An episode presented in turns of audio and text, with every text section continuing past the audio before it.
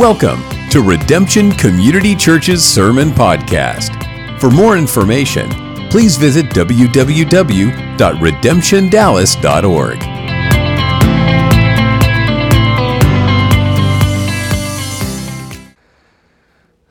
Paul writes in 2 Corinthians 10 For though we walk in the flesh, we are not waging war according to the flesh. For the weapons of our warfare are not of the flesh, but have divine power to destroy strongholds. We destroy arguments and every lofty opinion raised against the knowledge of God, and take every thought captive to obey Christ. And this is the Word of God. I'm going to speak this morning on biblical spiritual warfare. What does spiritual warfare look like in the Scriptures? One of the things that I do uh, for most sermons, not every sermon, but for any sermon or class that I prepare for, whatever the subject is, whatever the topic is, I will usually go to Wikipedia. And that is the opposite of what you should do when you're doing research and you want solid information. You never they, they, would tell you in any school that you go to, you never want to cite Wikipedia. It's not a reliable source of information. This is not where you go. Uh, I go to Wikipedia to look at the subject because I want to know what the culture thinks of that subject. Not necessarily, I'm not getting my sermon material from there, but I am engaging with people who already have ideas they've heard about this. It's not like I'm introducing people to anything.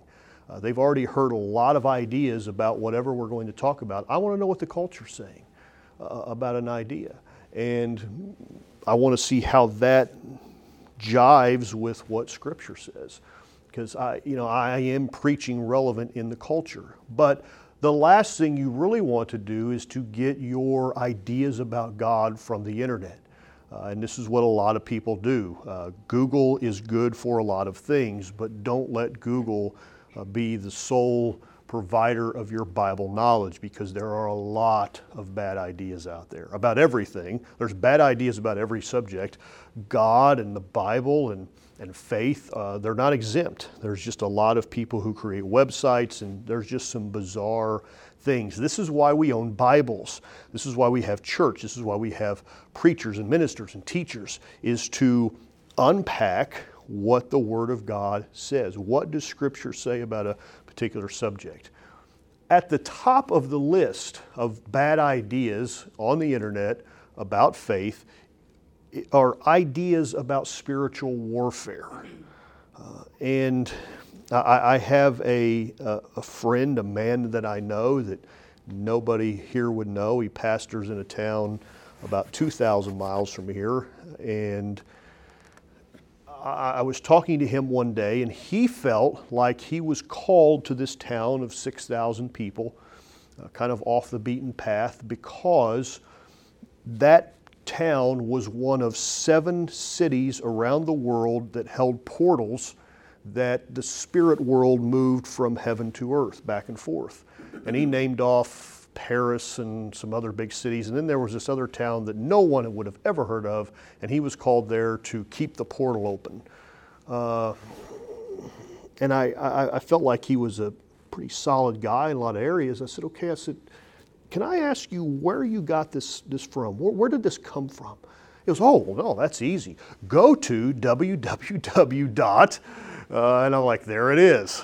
Uh, and so I went to the website and uh, as I predicted, it was a really poorly done web page with a lot of misspellings, and it was uh, it, it, was kind of a train wreck of a website. But he had read this on the internet, a man who knows his scriptures, and he was swayed by something that he read online. And I hated that because it was, you know, he had no biblical basis for what he was saying whatsoever. And I felt like he was a great man, uh, a solid man of God, but he had been swayed in this area because of something that he read online. And if that can happen to a pastor of a church, how much more can it happen to any of us who may read something or hear something? You know, this is the ultimate authority. What I say has no authority unless it's rooted in the book. I, I, have no original ideas. I don't know if I've ever had an original idea in my life. Um, the, this isn't about having original ideas. This is about saying, what does the Word of God say, and then repeat it. I am a secondary teacher. I'm not here to give novel or new ideas. I am here to say, what says the Lord through His Scriptures. But all of that said, there is a real battle. We have a real enemy, the Satan. Uh, and, and a, a, there is a kingdom of darkness according to the Word of God. There, there is a spirit world, and we are going to fight. And what I want us to know this morning is in the middle of this fight, in the middle of this struggle, we can have joy and peace in the midst of this battle. It is a battle, it is a war. Life itself, outside of any powers of darkness, life itself is going to just throw curveballs at us constantly car troubles, financial troubles, relational troubles. Those things come if there was no spirit world. It's just the, the cares of life can get us down. And add on top of that, that we are in a real spiritual struggle but yet in the midst of that, we can have joy and peace in the midst of the battle. We are in a war. The, the spirit of the Antichrist is here. It has always been among us and, and it reveals itself in different ways. The, the man of sin, uh, there is a man of sin. The, the Bible calls him the son of perdition that will embody the spirit of the Antichrist. And, and he has not uh, been revealed yet. And I don't know who he is or when he's coming, but the spirit of the Antichrist is at work in the world today. The scriptures talk about it being at work in the New Testament. And, and so, three things that we, we battle against. We battle against the Satan, who is real, the powers of darkness, that they are real. Uh, we battle against my flesh, who's my biggest enemy. Like, I can resist the devil and he will flee, according to Scripture, but I'm stuck with this guy 24 hours a day. I wake up in the morning and here I am. I'm, I'm right there. I never leave me. And I am my own worst enemy. Uh, and third is just bad ideas, bad doctrine, bad, uh, just doctrines about the Bible that we have to combat. And then add on top that, we all have these self defeating narratives that run on a loop in our mind that tell us that we're not good enough and all these things that we deal with. And uh, that's, that's where the battle is. The battle is right here between these two points. This is where we fight, is the battle of the mind. It, it's not geographic. We don't need to take dominion over zip codes. We need to take dominion over our minds. The battlefield is in our head. You don't know the battle that the person next to you this morning is fighting. That person may be walking through a real struggle in their mind, and you would not know it because that's where we fight. In Genesis 3, the enemy tries to create doubt in the mind of Eve by asking her, Did God really say this? Our struggles start with not believing God's word. Did God really say that? Is that really God's word? It's the oldest trick of the enemy, all the way back in Genesis.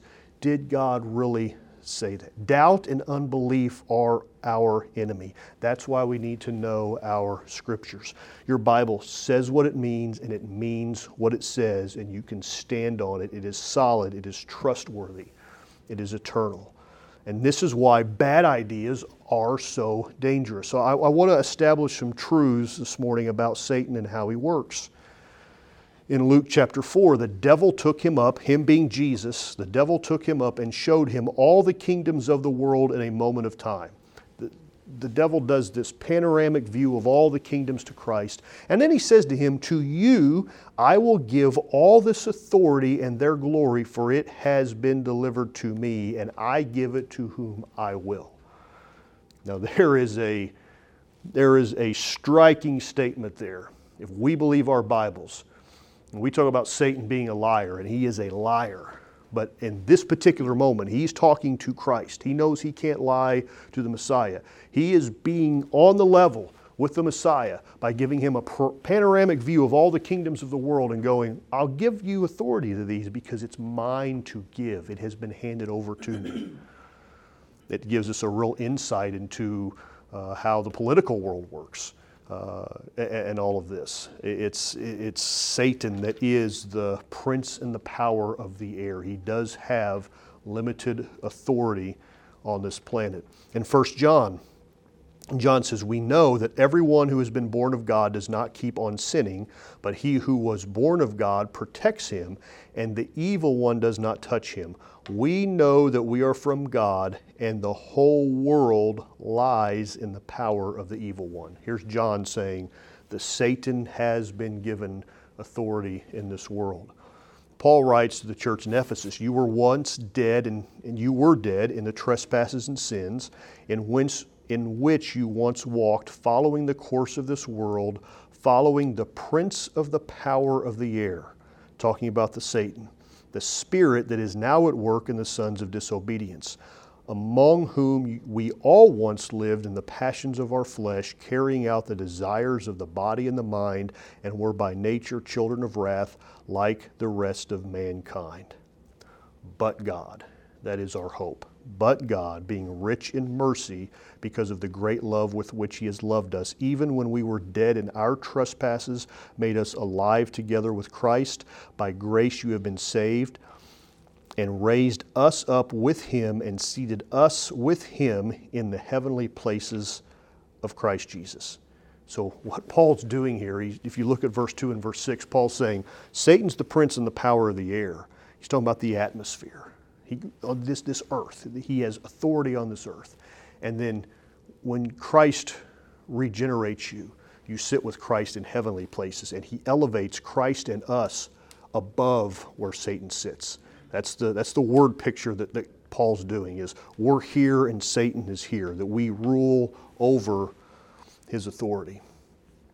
Satan is the power of this culture, but we are seated in heavenly places. We need to understand have a revelation who we are in Christ Jesus. I am alive in Christ. I'm saved by grace. I'm raised up with Christ.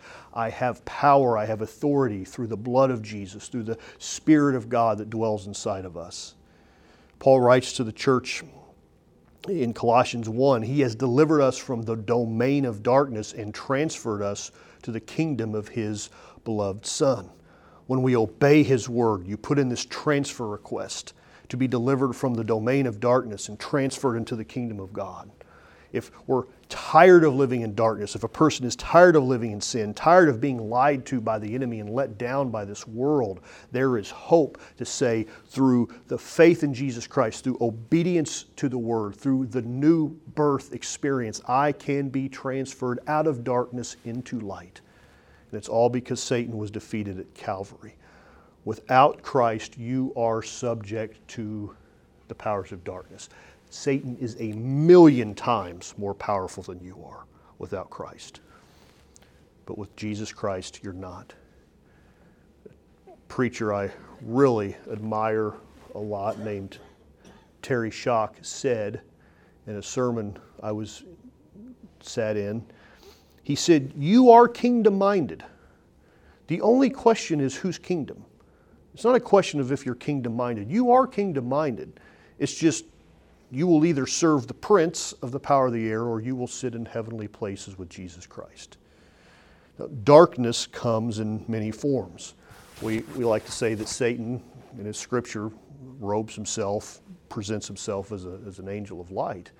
Uh, and if all of darkness and evil came in the form of like the combination of every horror movie you've ever seen, and hopefully that's not too many, but um, I, I, I, look at it and say I've seen two in my life. I was about 16 and 17 when I saw those two movies, and it was enough for me to know I don't want to ever watch anything like that again in my life. I knew too much at 16 and 17 and knew to know that what I was seeing was. Uh, uh, th- there was some reality to that, and I said, "Yeah." And this was not coming from a like this righteous 16 year old who was just this you know, prototype of what a Christian is, and far from it, the opposite of that. Um, wasn't doing everything right, but I knew that I did not want to entertain those things in my mind. I was like, no, I, that's, uh, I don't need to watch anything else like that. Uh, but everything that we know about Satan and evil and darkness, if he presented himself like that, everybody would run from that. I don't want anything to do with that, but that's not how he presents himself. He presents himself subtly. He is a deceiver. Above all else, he is a deceiver. Darkness comes in many forms. It comes in the form of materialism, it comes in the form of pleasure, it can come in the form of comfort. He is an angel of light. And the devil's primary object, objective is not to make your eyes glow and make you levitate. He doesn't accomplish his purpose through theatrics. His primary objective is to destroy your faith in God. Hath God said? Jesus told Peter, Satan has desired to sift you as wheat, but I have prayed for you that your faith fail not. Satan was after Peter.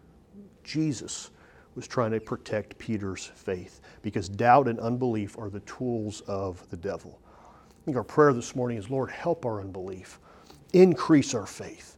I believe the Word of God. I trust the Word of God to mean what it says and say what it means. But Satan works in the sons of disobedience not only by blinding them to the glory of God, but by filling their heart with hunger for evil. Satan entered into Judas Iscariot, and Judas went away and conferred with the chief priests and captain, captains on how he might betray Jesus. The chief priests see Judas coming to him as an opportunist, but it was actually Satan incarnate inside Judas that was directing this not everybody comes to. Uh, it's I got to be careful here because I think everybody here this morning. I know you all came to worship God. I don't have any doubt about that. But as churches grow and, and, and, and as the church begins to get more people, we'll find that not everybody comes to worship. There are people who, who come to cause division, who come to cause discord. I have witnessed it, front row seat to witness people show up. And by the time that they exited, three or six months later or a year later, the chaos and havoc that they had in that church, it was obvious that they did not come to be a worshiper. They came to sow discord. But I don't really worry as much about those people because they will never stop the will and purpose of God if the church does not allow to. Satan was using Judas to kill Jesus, but at the same time, Judas was being used to fulfill the divine plan of God. Satan was God's puppet. He was just his pawn that he was moving. He was playing right into fulfilling what the purpose of God was. John wrote in the Revelation, I have this against you that you tolerate that woman Jezebel, who calls herself a prophetess and is teaching and seducing my servants to practice sexual immorality and to eat food sacrificed to idols. I gave her time to repent, and she refused to repent of her immorality. Behold, I will throw her on a sick bed and those who commit these sins with her I will throw into great tribulation, unless they repent of her works. And I will strike her children dead, and all the churches will know that I am who searches mind and heart. And I will give to each of you according to your works. But to the rest of you in Thyatira, Thyatira is a city that this is being written to. Notice what he says. To the rest of you in Thyatira who do not hold to this teaching. That's the word. Who have learned, who have not learned what some call the deep things of Satan. To you I say, I do not lay on you any other burden. There was wicked immorality going on in this church. And Christ shows up through a letter. He, Revelation starts off with seven letters to churches that were scattered throughout Asia Minor. If you're going to understand the entire book of Revelation, you have to understand that the whole book is written to these seven churches, and you have to understand how those churches at that time would have understood the entire book of Revelation. That's the only way you can process that book properly is to understand how they would have understood it. They were the original audience. But it starts off before it's ever anything to do about prophecy. He's starting off and he's, he's talking to seven churches. And to this church in Thyatira, he's saying, You have this woman among you. Her name probably wasn't Jezebel, it's probably representative of Jezebel in the Old Testament, the wicked queen, but there was somebody in that church that was causing strife and bringing immorality in. And Christ said, I'm going to judge her. But for those of you who don't follow her teaching, it was a false doctrine that was in that church. Spiritual strongholds can be ideas and belief systems in our head that are not true. So that means that spiritual warfare is thinking right. This is how we wage spiritual warfare. It's thinking right and living right and treating other people right. Spiritual warfare is striving for peace and unity in the church. It's stopping gossip and rumors and backbitings. It's creating a, a culture of unity and, and love um, and care one for another. Paul says, For we do not wrestle against flesh and blood, but against the rulers, against the authorities, against the cosmic powers over this present darkness, against the spiritual forces of evil in the heavenly places. Therefore, take up the whole armor of God, that you may be able to withstand in the evil day, and having done all, to stand firm. And then he goes on in the rest. This is Ephesians 6, if you want to read it for yourself later. When he talks about how we wage this war, he uses imagery from a Roman soldier who he would be very familiar with being in captivity.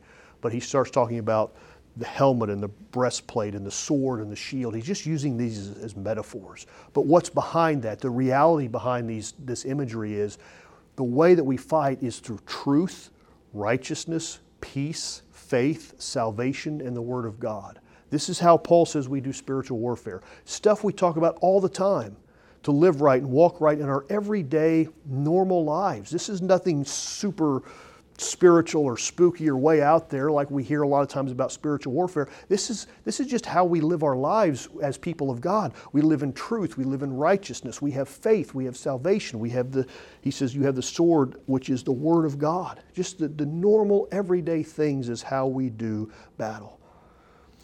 And then in verse 5, he says, We destroy arguments and every lofty opinion raised against the knowledge of God, and we take every thought captive to obey Christ. Arguments and opinions are external, they come from other people. We destroy those. Thoughts are internal. That's our thoughts. The, the battle is won in our mind. We are going to have bad thoughts, every single one of us. I thank God that none of our heads are put on display on a screen, that the thoughts that we have, the ideas that we have, I'm glad that it's not on a big screen for the whole world to see. None of us would want that. On any given day of our life, none of us would want that. That's the, that's the battlefield, is in our mind. But we take those thoughts, Paul says, you take those thoughts captive. You cannot choose every thought that you dwell on or, or that, that comes in your mind. You don't always get that. Uh, there, there, are things you're going to see, there are things you're going to hear, and that's going to create ideas and thoughts in your head. You can't control that. You can't control the, the initial thought. What you can control is what you choose to dwell on. You decide whether or not you dwell on that thought. Set your affections, Paul said. You set your affections. Uh, you, you, you hear about people, um, they fell in love. Uh, no, no, no. You better choose and decide what you're going to love. You better have control over your mind and heart to say, I am going to choose to love that person. I'm going to choose not to go that direction. It's an attitude and it's a choice. And so we take those self defeating stories in our head that say you're not good enough, you're going to fall, you're going to, you're going to relapse back into whatever it is. We take those captive because the only voice that really matters in our lives is the voice of God. And so we pray to be sensitive to the Holy Spirit. God, help us to be sensitive to your Spirit, to know that still small voice, to know that it is you speaking to us. One of the greatest enemies of our mind, one of the enemy's greatest weapons is fear.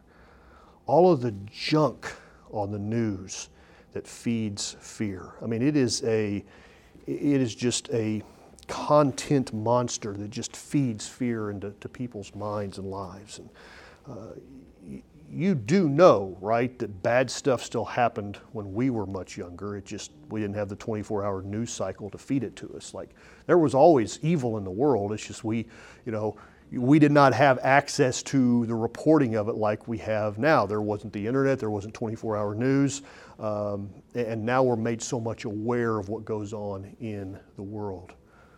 John wrote, Perfect love casts out all fear, for fear has torment fear of the past, fear of repeating the past, fear of being hurt, fear of financial failure, fear of, of, of losing uh, careers, fear of what other people will think, fear of failure. And you know what every single one of these have in common? Why do you fear all those things? You fear them because you can't control them. We fear in our lives what we don't have the ability to control. And the reality is, we control very, very little in our lives. And that's why we take comfort and peace in the sovereignty of God. God is over all.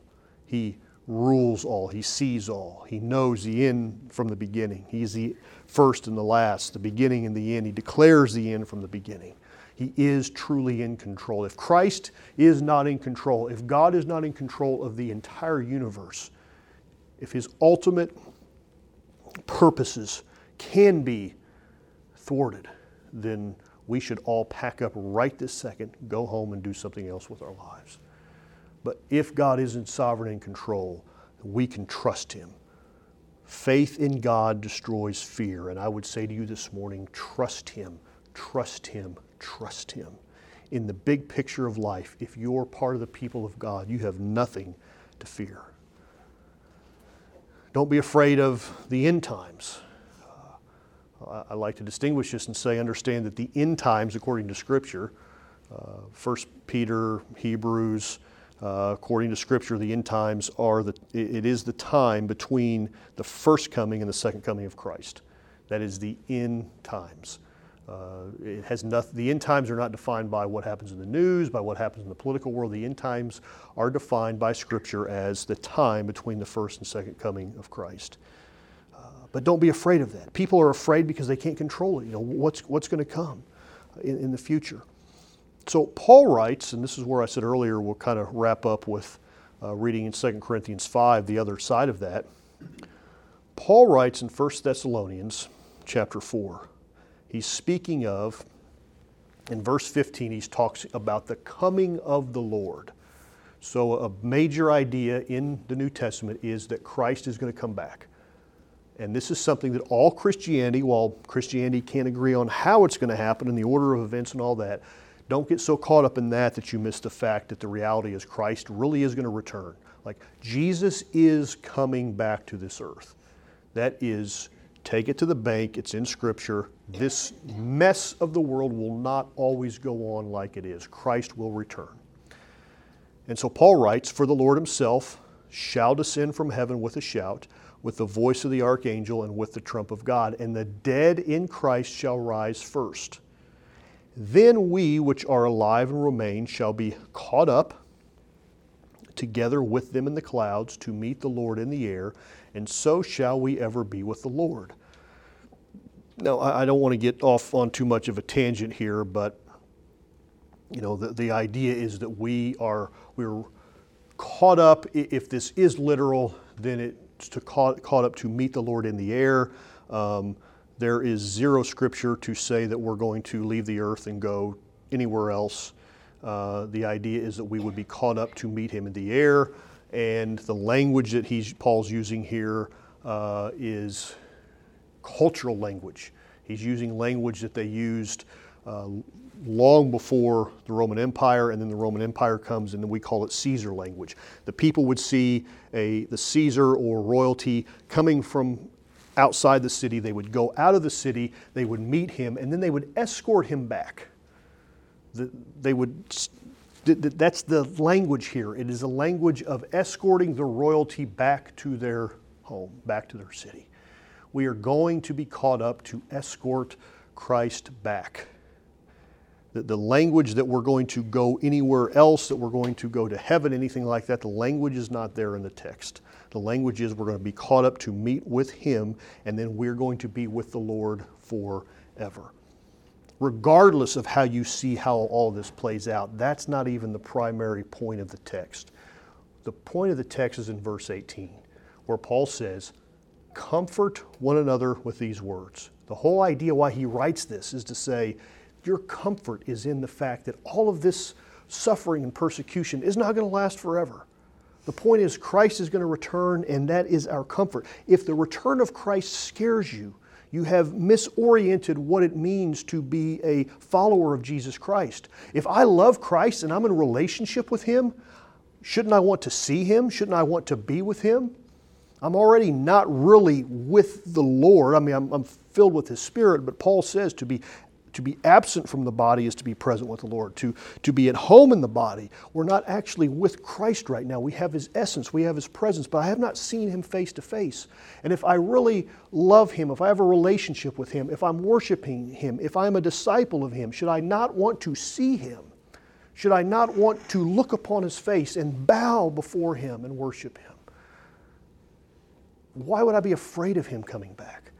He's my Savior. He, he, he's, he's redeemed me. I, I want to worship him in person. And this is what's going to happen. Christ is going to return and set up his kingdom. And in the Revelation, it talks about the kingdoms of this world shall become the kingdoms of the Lord and our Christ. He's going to right all of creation through humanity. That is the big story of the Bible. The story of the Bible is humanity messed it all up, and through humanity, He is going to make His creation right through the person of Jesus Christ and through His people. It's not supposed to scare us, it's a promise to the child of God.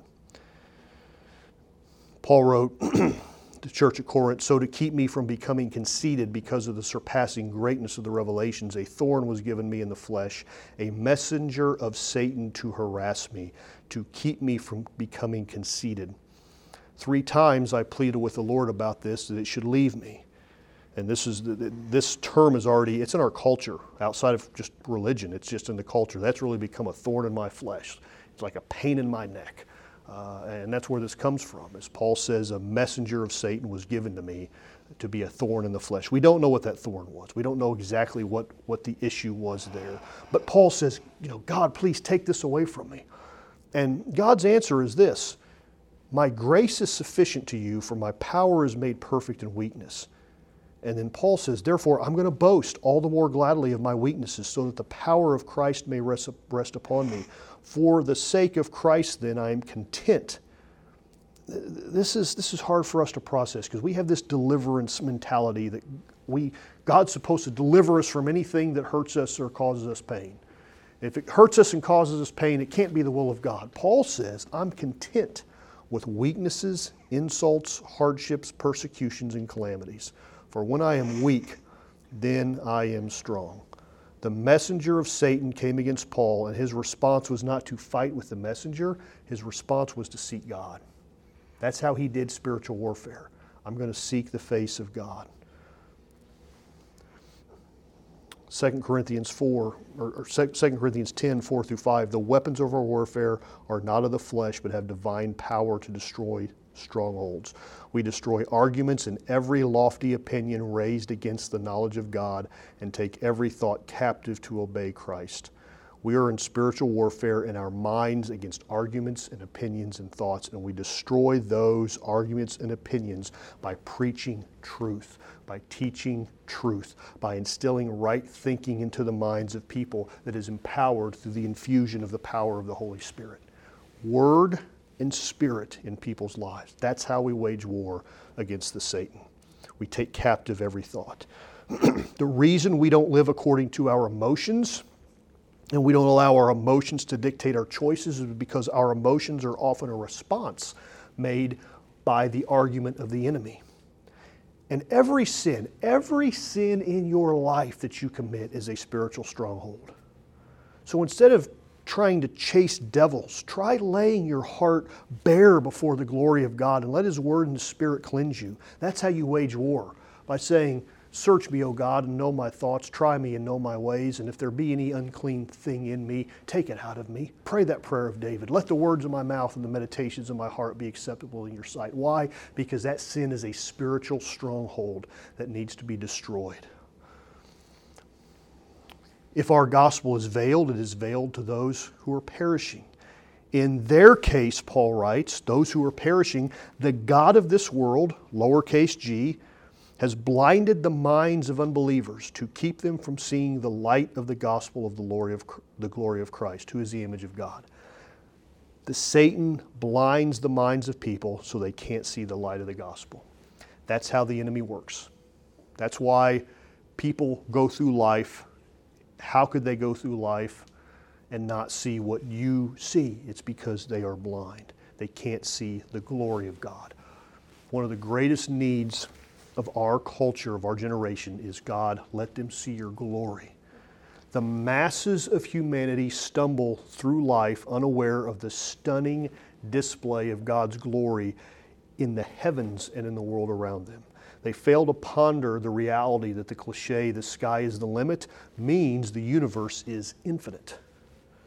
the fish in the sea and the animals in the jungle, they tell of God's imagination and His delight in the variety of creation, that God has imagination and He shows it to us through His creation. The night sky paints a picture of the creative Word of God. Genesis, He made the stars also. There, the inability to see God's glory is part of the curse of sin. Scientists will peer into the night sky Poets will write of a lover's delight. An artist will draw the beauty of nature and all catch a glimpse of God's creativity, but they will miss God's glory in that creativity. That's why Paul says he delivers us from the domain of darkness. You don't find light by yourself. You don't find that glory by yourself unless he delivers you from that domain and transfers you into the kingdom of his son. You can't save yourself. You can't save anyone else. What you can do is shine the light of the gospel. That is spiritual warfare. That is biblical spiritual warfare, shining the light of the gospel of Jesus Christ. Every sermon we preach is spiritual warfare. Every time we lay a foundation of biblical truth in somebody's life, that is spiritual warfare. Every time we tell a child about the love of Jesus, we are waging war against the enemy. That's how we fight and that's how we win. Peter would write, were a chosen generation, a royal priesthood, a holy nation, a peculiar people, that ye should show forth the praises of him who has called you out of darkness. So God calls you out of darkness into his marvelous light. And we pull out of that, we, we pull verses out of Scripture. Where we pluck verses and read that, and that's a very well known Scripture. But Peter is dealing here with people who are suffering, probably more than any other book in the New Testament. First Peter deals with the people of God suffering from persecution. And his answer to that is don't forget that he called you out of darkness into this marvelous light. And I close with this scripture 2 Corinthians 3. And we all, with unveiled face. So, what he's talking about with an unveiled face, he's talking about, and this is in the verses before this that I'm not going to read, he's telling the story about Moses in the Old Testament. Moses goes up into the mountain to talk to God. When Moses comes back down, the Bible says that Moses' face, because he had been with God, Moses' face shined so bright with light that people could not look at Moses. And they had to take a veil and put a veil over Moses' face so that he could even speak to the people because he had such uh, an experience with God on the mountaintop. And so Paul tells this story in 2 Corinthians, and then Paul says, and we all with unveiled face. So we're taking the veil off, and now we're beholding the glory of the Lord too. And this is how this is how sanctification works. I wrote 50,000 words on this verse this was the verse that I looked at and said, This is what sanctification is. Sanctification is being transformed into the image of God. Sanctification is not me saying, now you do this, do this, do this, do this, and don't do this, don't do that, don't do that, and now you will be saved. Sanctification is you, yourself, not me doing it for you. Sanctification is you standing in the presence of God, under the authority of His Word, in the presence of His Spirit unveiled face, beholding the glory of the Lord and being transformed into that image. And then here's what I love about this verse from one degree of glory to another. It does not happen overnight. Who in here is exactly like Christ? Not me. We say we're Christians, it's supposed to mean Christ like. Well, it should be like kind of Christ like, like I'm kind of like Christ, because I have areas in my life, and so do you, that are not at all Christ like. But Paul says we stand in the glory of God and we're transformed from one degree of glory to another. It's incremental. The rest of our lives, we continue to be transformed like Christ. The wonderful Eugene Peterson, who is my personal favorite author of all time been more impactful personally than any other writer. Eugene Peterson said, In my early days of pastoring, I thought my job and role as a pastor was to show up in the lives of people and say, Here's what God's going to do in your life. I'm going to bring to you the work of God in your life. he said, as I grew and matured and, and dealt with people for years, I realized that really wasn't how it worked. God called me to show up in the lives of people and to participate in what He was already doing in their lives. God's already working in your life, and a man of God shows up and says, Here, let me participate in this because it's so much, it's not about me, it's, it's about God and His work. The language becomes language of participation. Show us your glory. We preach the word, His word is light, and it transforms us. The glory fills this place, the presence of God fills this room, and His Spirit is light. We are temples of the Holy Spirit, and His light is inside of us. We carry that light every single day, and we don't rely on our emotions to dictate whether or not the light is inside of us because there are days where you will wake up and you will feel so close to God and it just you know I'm, I'm walking with God today and I'm kind of I'm there I'm, I'm in sync with him and there will be other days you wake up and God feels like he's a million miles away God where are you do you even hear my prayers the the, the heavens you know, the heavens are brass and the ceiling is lead, and it's just nothing is getting out of this room. I don't even know if God hears my prayer and hears my cry. Let me tell you, God hears you. God knows because we're not captive to our emotions, we're not captive to our feelings. What we are, we're people who are being transformed into the image of God from one degree of glory to another. For the rest of our lives, we're trying to be like Christ want to please Him, want to make Him happy, want to honor Him, want to reflect His glory in the world. I've often used the analogy of children, and I'll have people that will see, have seen my kids, and especially now my youngest, and we'll go home back to where we're from here in a couple weeks. And I know there'll be people that will see him and they will say things like, Oh my goodness, he's gotten so big. Like he's grown so much. And you know what? I know he has, but I've never seen it. It's not, I mean, because I, I, see him every day. It's not like I get up and go, wow, you really grew last night. Well, no. He, he did, but I don't, but I've done that with other people's kids. I'll see somebody's kid and go, well, it, it happened yesterday. I saw somebody's 13 year old child that I had not seen in quite a while, and I was, I was stepped back because I can't believe that's the same person. I saw pictures of somebody's kids this week online, and uh, to me, they're supposed to still be five years old and now they're teenagers. Uh, why? Uh, because they grew incrementally. It is this way in your faith walk. You will think you're not making any progress because it is God's way of growth is slow. It's how He does it in nature and it's how He does it spiritually. You'll think, I'm not really growing. But what will happen as you continue this faith walk is you'll find a point and you'll look back six months, you'll look back a year, and you'll go, wow, I am not the same person I was a year ago. You'll get down this road five years from now and you'll say, I don't even recognize the person I was five years ago because I'm, I'm growing. I'm being transformed into the image of God. And if you do it that way, that is true spiritual growth. Yes, the church has standards. Yes, the church should push forth and say, we believe this and we believe in not practicing this. A million times, yes, the church should assert those ideas. I'm not saying it shouldn't. But ultimately, your salvation lies not in obedience to a church, but obedience to the Word of God.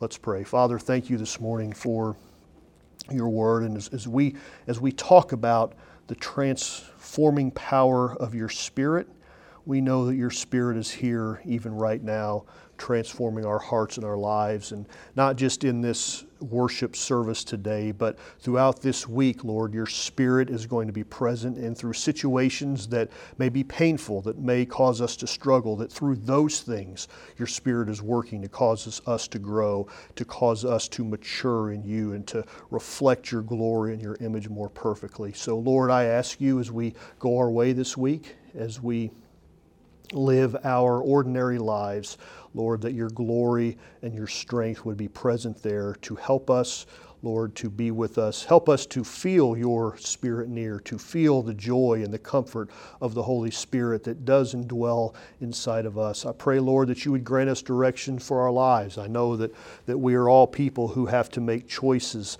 and decisions that affect every area of our life. And I pray, Lord, that you would grant us wisdom in these areas to make good, faithful choices that would honor your name and make much of Jesus Christ. And we ask this this morning in the name that is above every name, the name of our Lord and Savior, Christ Jesus. Amen. God bless you this morning.